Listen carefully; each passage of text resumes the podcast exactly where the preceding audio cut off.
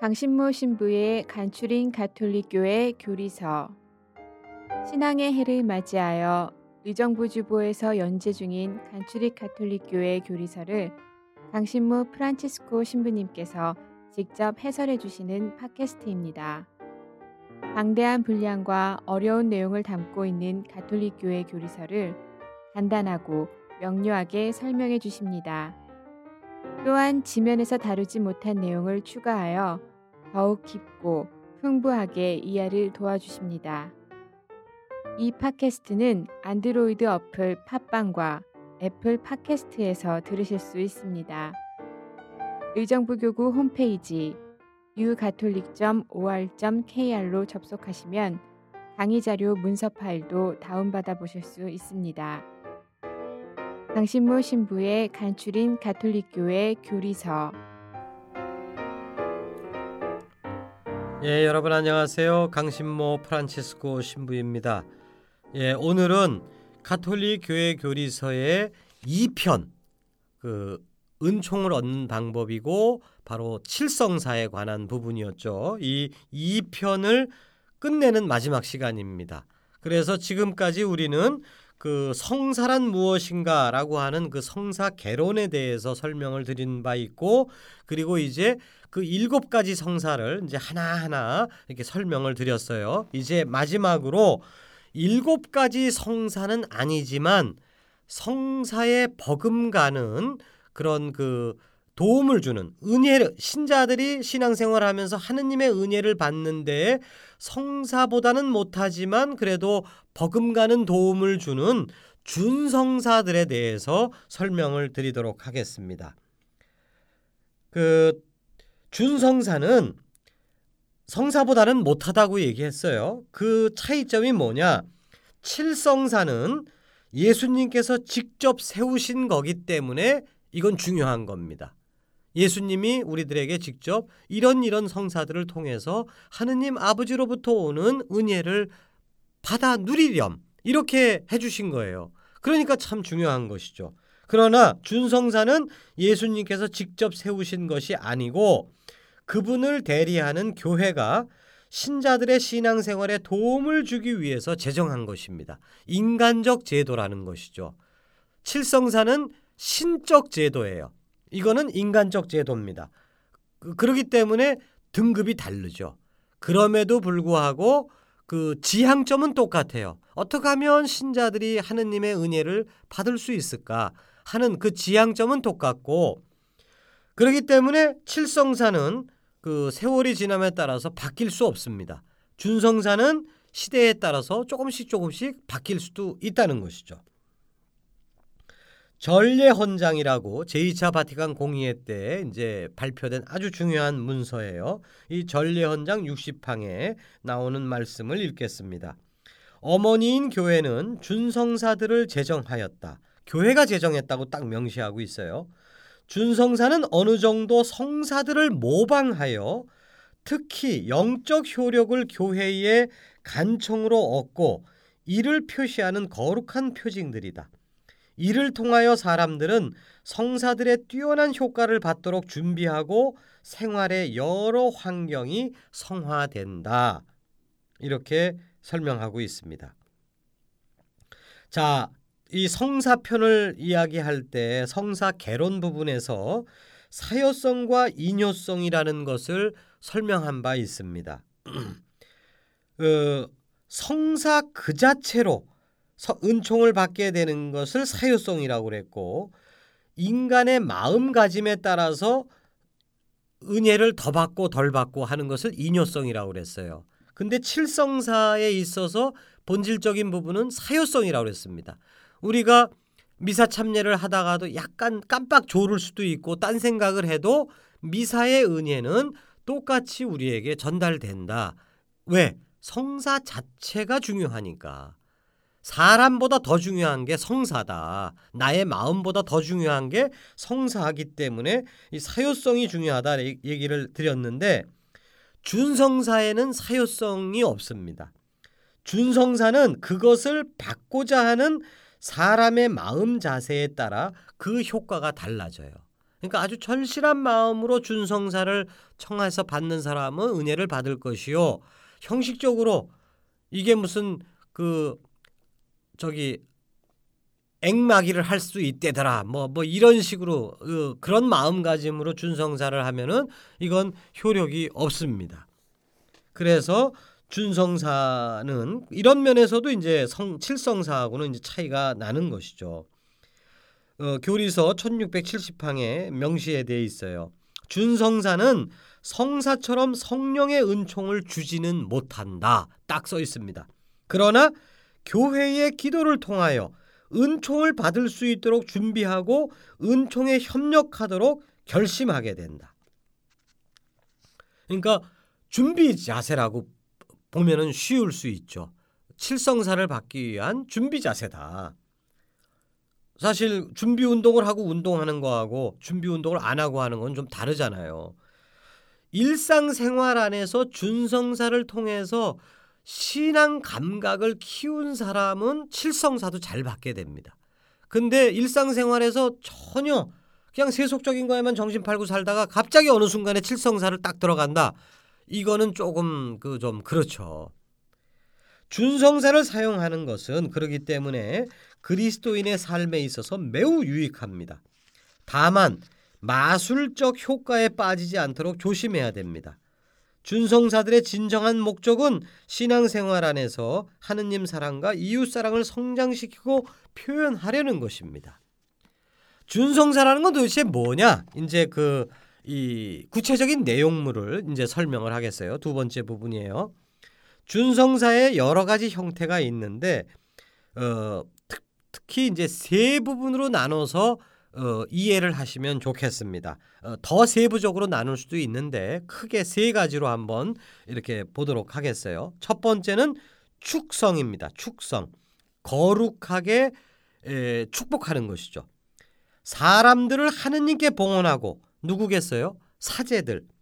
물건과 장소를 전례적 용도로 사용할 수 있게 그 쇠붙이나 뭐 이런 거를 유리 같은 거를 똥똥똥 두들겨서 성작을 만든다든가 그래갖고 그거를 그 성작에다가 이거 저기 할 수 있겠어요? 이런 얘기를 해도 되나?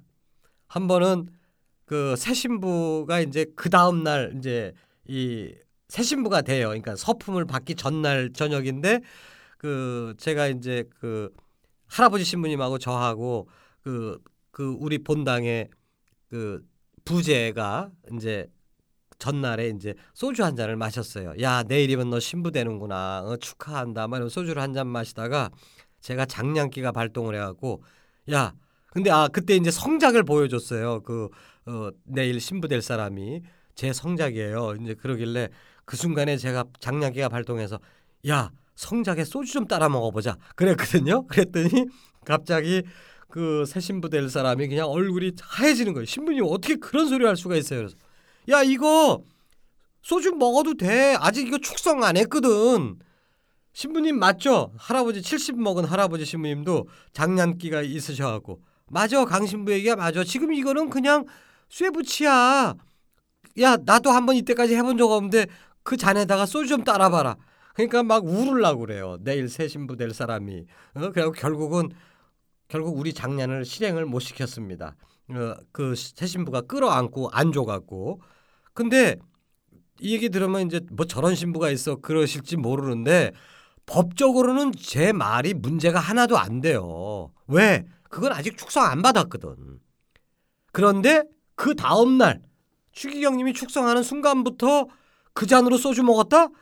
그건 큰일 나는 일이죠. 그건 있을 수가 없는 일입니다. 우리 신자들 신부들 입장에서는 왜 이거는 거룩한 용도로만 쓰도록 따로 떼어 놓은 거예요. 축성된 겁니다. 이거 이 그 사람들 경우에 어, 봉헌된 축성된 사람은 자신의 전 생애를 하느님께 봉헌한 하느님의 사람으로서 평생토록 그 신분에 어울리는 삶을 살아가야 합니다. 그러니까 사람도 세속적 용도로 쓰면 안 된다는 거죠. 그러니까 사제나 동정녀나 수도원장 뭐 어? 어, 이런 사람들 이런 사람들에는 이거는 그 세속 사람들처럼 살아서는 안 된다는 것이죠. 세속적 용도로 쓰면 안 돼요. 사람이지만. 그리고 물건도 아까처럼 소주 따라 먹으면 안 된다는 얘기입니다. 어, 예를 들어서 묵주가 있는데 축성을 받은 묵주예요. 근데 친구가 그걸 보더니 너무 이쁘다. 나 이 묵주 그 달라. 안 줘, 안 줘, 안 줘요. 그러니까 내가 10만 원 줄게. 팔아라. 만 원도 안 되는 거거든요. 그러면 그래? 10만 원이면 내가 팔지. 그래갖고 10만 원 돈을 받고 판다. 이 되게 돼요, 안 돼요? 성작에 소주 따라 먹는 건 똑같은 거예요. 이건 안 되는 겁니다. 이거는 축성을 받는 순간부터는 기도하는 데 써야지. 보면은 가끔 보면은 어디 영화 같은 데서 이 어설픈 영화 같은 데 보면은 여배우들이 묵주를 목에다 걸고 나와요. 그거 그렇게 하라고 그건 축성된 그 묵주를 그렇게 하면 안 되죠. 모양 내는 데 쓰면 안 되는 겁니다. 오로지 기도하는 데만 써야 되는 거예요. 자, 이제 축성이 뭔지 아시겠죠? 그 다음에 두 번째로 이제 그 축복. 축복은 어, 이 축성하고 헷갈립니다. 사람들이. 묵주는 축성을 하는 거고요. 자동차는 축복을 하는 겁니다. 왜 그렇죠? 자동차를 축성을 해버리면요. 중고차 시장에 못 팝니다. 그러니까 자동차는 축성을 하면 안 돼요. 축복을 해야 되는 겁니다.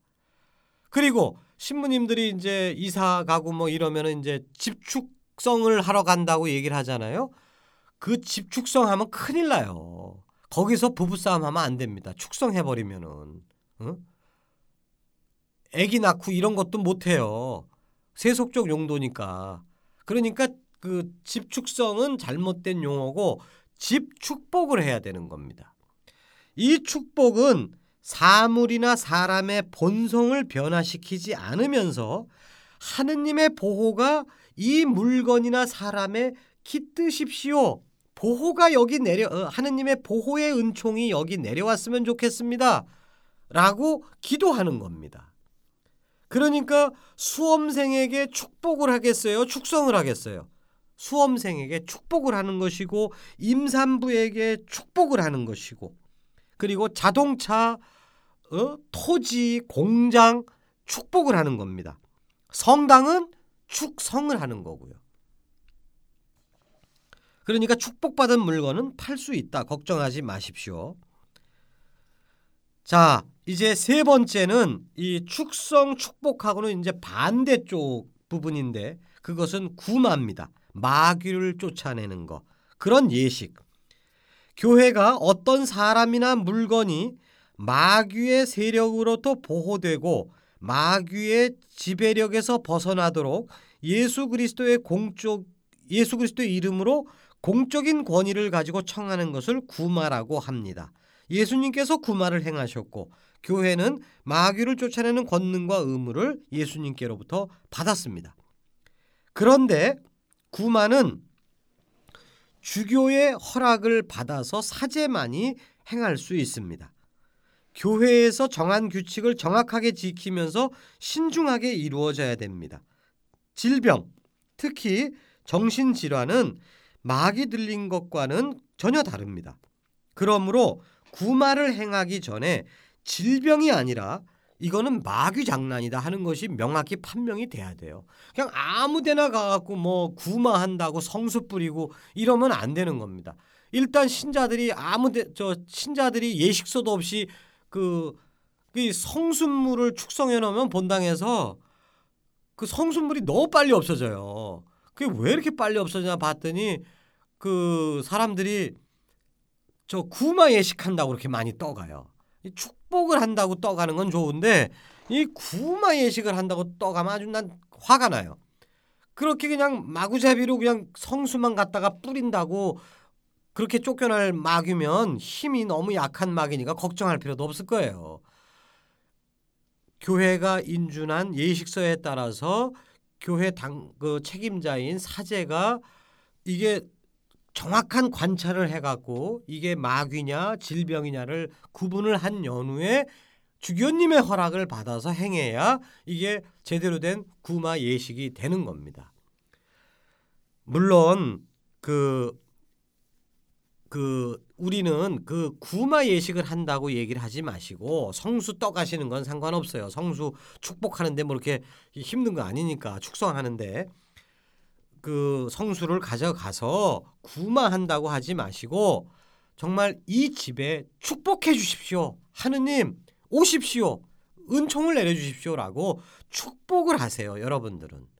그리고 아이한테도 그 축복의 안수를 여러분들이 하시고 그렇게 하셔야지 괜히 그냥 마귀 쫓아낸다고 뭐 애한테 막 성수를 매기고 막 이거는 이건 위험한 짓이에요. 이렇게 하면 안 됩니다. 넓은 의미에서 본다면 구마도 축복의 일종이에요. 사탄과의 투쟁에서 사탄을 몰아내는 작업이 구마라고 한다면 축복은 하느님을 불러들이는 작업이라고 할 수가 있잖아요. 그러니까 결국은 같은 거죠. 하느님이 오시면 마귀야 저절로 물러나는 거니까. 그러니까 마귀 쫓는 거에 이렇게 연연해 하지 마시고 신자분들은 하느님 오소서 이 집에 우리 마음에 오십시오라고 그렇게 청하면서 성수를 뿌리고 성경을 읽고 어? 그렇게 기도를 하시고 그렇게 축복을 일상생활 안에서 언제 어디서든지 그냥 축복을 하세요. 어려운 사람을 보아도 그 사람을 향해서 축복의 기도를 하시고 이런 식으로 이거는 득이 되면 득이 됐지 마이너스 될 이유가 하나도 없습니다. 근데 마귀를 쫓아내겠다고 덤비면은 이거는 10중 8구는 해가 돼요. 우리 신앙생활에. 그러니까 구마 한답시고 어디 가지 마시라고. 그리고 구마 잘한다고 소문난 사람이 있다고 해서 부르지 마십시오. 절대로 그렇게 하시면 안 된다는 거 말씀드리고 싶습니다. 그러니까 아무튼 그이 우리 신자들의 일상생활에서 우리가 친숙하게 접할 수 있는 건 축성도 아닙니다. 그렇죠? 우리 집을 축성할 일이 없으니까. 그리고 또한 구마는 이건 굉장히 위험한 거니까 여러분들이 신경 안 쓰는수록 좋아요. 결국 여러분들의 일상생활 안에서 여러분들이 실천할 수 있는 그 준성사라고 하는 것은 결국은 축복입니다. 축복. 축복만 남은 거예요. 그래서 집 축복, 환자 축복, 수험생 축복, 뭐 기타 등등 모든 경우에서 축복을 청하시고 본인들 스스로도 다른 사람들을 축복해 주세요. 이거를 일상생활에서 계속 반복하시고 훈련하시면은 아, 내가 정말 하느님의 은혜 속에서 살고 있구나가 서서히 이게 젖어드는 것이죠. 그런 마음에서 미사를 가면은 그냥 막 은총이 쏟아지는 겁니다. 그리고 또 다른 고해 성사를 보거나 뭐 이러면 정말 은혜가 뭐 쏟아지는 거죠. 자, 준성사는 누가 행하는가? 이제 세 번째 주제입니다. 성사는 아무나 거행할 수 없는 것과 마찬가지로 준성사 역시 주교와 사제들이 행하는 것입니다. 준성사도 함부로 하면 아무나 하는 거 아니라는 거예요. 그러나 아까도 말씀드렸지만 축성과 구마는 평신도가 할 수 없습니다. 그러나 축복의 경우에는 평신도들도 할 수 있습니다. 미사가 끝났으니 가서 복음을 전합시다. 이 맨날 듣는 얘기고 이것이 우리의 사명입니다. 기도를 열심히 하지만 자신과 자기 가족에게만 복을 내려주십사고 청한다면 우리는 사명을 제대로 수행하지 못하는 것이에요. 우리는 미사를 통해서 복을 받은 사람이거든요. 근데 그 복을 나만 먹으려고 하면 안 되고 우리는 그 복을 남에게 전하는 사람이 되어야 됩니다. 그렇기 때문에 부모는 자녀들을 축복하고 이웃의 가정을 방문해서 그 집을 축복해 줘야 되고 병자들을 찾아가서 축복을 전해 줘야 돼요. 제가 본당했을 때 구역장님, 반장님들하고 이제 가정 방문을 처음 시작했는데 그 반장님들은 대부분이 그러시더라고요. 딱 문을 딱 열고 들어가면서 이 가정의 평화를 빕니다. 이렇게 인사말 하고 들어가셨어요. 신부인 저는 사실은 못했습니다. 제가 반장님한테 배웠어요. 그래서 몇 달쯤 지난 다음에는 그 다음부터 저도 자동적으로 방문을 열고 들어갈 때는 그 이댁에 주님의 평화를 빕니다. 이렇게 제가 인사하는 게 제 몸에 뱄습니다. 제가 신자분들한테 축복하는 법을 배웠다는 얘기죠. 또 어떤 엄마는 아이들한테 자기 전에 이렇게 안수를 해주면서 축복 기도를 해줬대요. 근데 처음에는 애들이 조금 초등학, 초등학생이지만 에이 엄마 됐어 됐어 뭐 처음엔 그러다가 이게 이제 계속 하니까 나중에는 어떤 때는 애들이 먼저 와서 엄마가 이제 뭐 다른 거 일이 바빠갖고 막 이러고 있으면 엄마 나 졸린데 왜 축복 안 해줘 이러면서 와갖고 축복을 청하고 엄마가 축복을 해주고 그럼 편히 자고 이런 되는 거예요. 이게 얼마나 아름다운 모습입니까? 무슨 뭐 성당 미사 나가라 뭘 어떻게 해라 이런 거는 그 이미 일 벌어진 다음에 쓸데없는 잔소리인 것 같아요. 어려서부터 아이들 머리 위에 손을 얹고 축복을 해주고 학교 가기 전에 어? 축복을 해주고 아빠가 출근하면서 가족들에게 머리에 손을 얹어주고 가면, 가고 나서 그 아버지가 함부로 살겠어요? 자기 가족들 머리에 손 얹어주고 나간 아버지가 그리고 아버지가 우리 머리에 손 얹어주고 가셨는데 가족들이 마음이 뿌듯하죠. 어, 생활을 하면서. 그러니까 이거 이걸 생활화해야 된다는 말씀을 드리고 싶습니다. 자, 이렇게 해서 카톨릭 교회 교리서 2편을 마쳤습니다. 이제 어 1편과 2편을 다 맞춘 거죠. 그런데 1편과 2편은 신앙생활에 있어서 이론편입니다. 반면에 다음 시간부터 할 3편과 4편은 실천편이라고 생각하시면 되겠어요. 아는 것이 중요하지만 그것이 실천으로 드러나지 않으면 소용이 없습니다. 그러기에 3편과 4편도 아주 중요하다는 것이죠. 예, 제가 이 말씀을 드리는 이유는 1편과 2편을 공부하고서 아, 다 됐다. 이제 끝내자 이렇게 생각하실까 봐 높아심으로 드리는 말씀이에요. 사실 1편과 2편을 하는데 굉장히 시간이 오래 걸렸죠. 강의를 하는 저도 힘든데 듣는 분들은 더 힘들었을 거예요. 그러니까 아 이제 다 알았다 이제 그만두자 이제 이러고 싶은 마음이 저도 굴뚝 같은데 그러나 우리 조금만 더 힘을 내서 3편 4편까지 끝까지 들어주시기를 바라는 마음에서 드리는 말씀입니다. 여러분 잘 들어주셔서 감사드립니다.